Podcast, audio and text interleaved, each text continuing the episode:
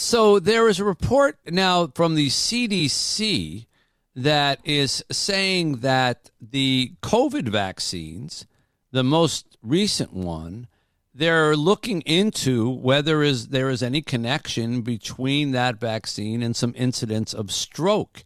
This comes also at a time when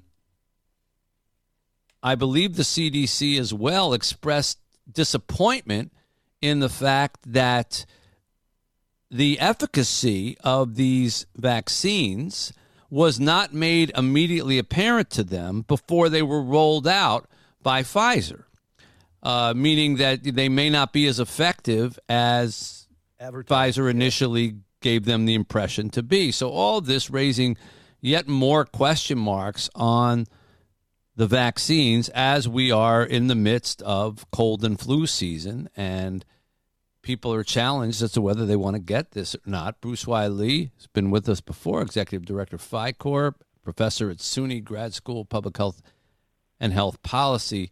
Bruce, nice to have you with us as as always. Uh, does the cumulative effect of some of these issues legitimately give people pause as to whether they should get this vaccine or not?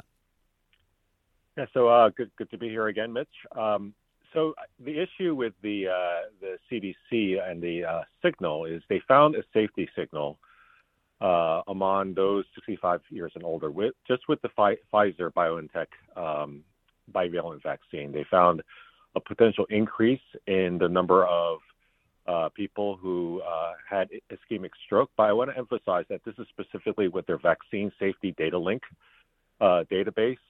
So just because you know you see an increase in number does not necessarily mean it's actually associated with the vaccine. You know, it could be coincidental. So what they've done so far is is they've checked other databases to see if they can see that same increase. Like they've looked at the Veteran Affairs databases, et cetera, and they haven't found any increased signal in those other databases. So this could be just incidental. So we we should just say that you know they tentatively found a signal, but it hasn't been confirmed that it actually there's actually an increase. Well, it's not going to it's not going to provide any help for people who are already hesitant to take this vaccine. It's a bad headline at the very very least, even if, as you say, it turns out to be you know more coincidental. Meanwhile, I'm looking at an actual headline on CNN Health.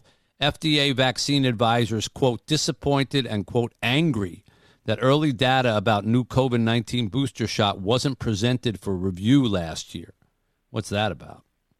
Well, I think one one ongoing concern throughout the pandemic is that you know we we can't we need to have a situation where you know all the data from the uh, pharm- pharmaceutical companies is, is, made completely available to the scientific community, um, and you know that that was done in large part at the beginning, but you know we've seen situations where uh, you know the Pfizer will issue a press release about its results without really kind of showing all the results behind it. And that that's something that we, we can't have going forward because we really need to have the scientific community uh, evaluating all the data out there.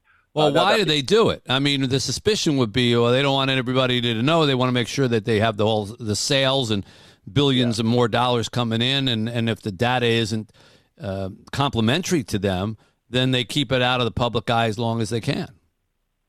Yeah, they need to be pushed to make sure they they they can't be making policy decisions. It's the scientific community that has to make the policy decisions and, and advise the government to do that.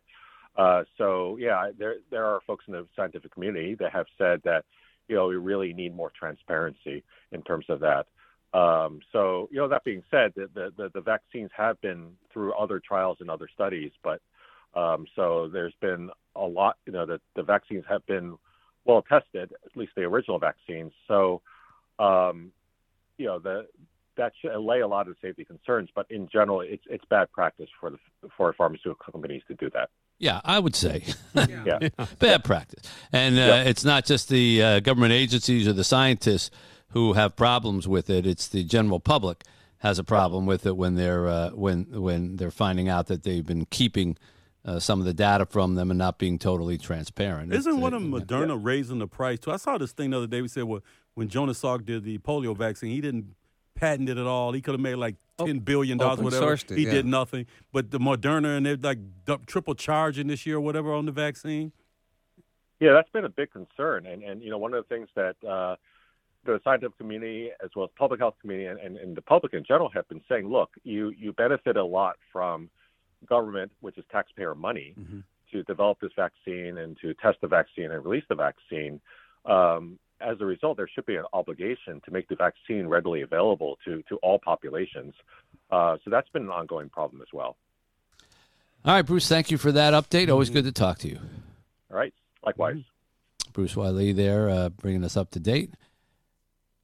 Okay, when we uh, come back, we're going to talk about that FAA outage. Uh, remember when all the planes stopped flying yeah, for like yeah. a whole day? Uh, well, they found out who did it. basically, who done it? Was yeah, it was basically came down to you know uh, uh, human error. Oops. Worse and very small human error. Yeah, it was a temp. Uh, Paul Gross is going to join us. He's he's putting down the, the telestrator, hanging whatever you cloud. Oh, yeah. really? hanging up the cloud, the Colorforms uh, from WDIV. John Travolta in the movie reviews. Shaquille O'Neal eats frog's legs on the uh, television. Adam Graham uh, frog got dead, right? follow up on the. I, I hope. Yeah. Adam Graham's going to tell us what's in the uh, in the movies uh, this weekend and our NFL picks. All that coming up. Big weekend. So a lot to do here on 760 WJR.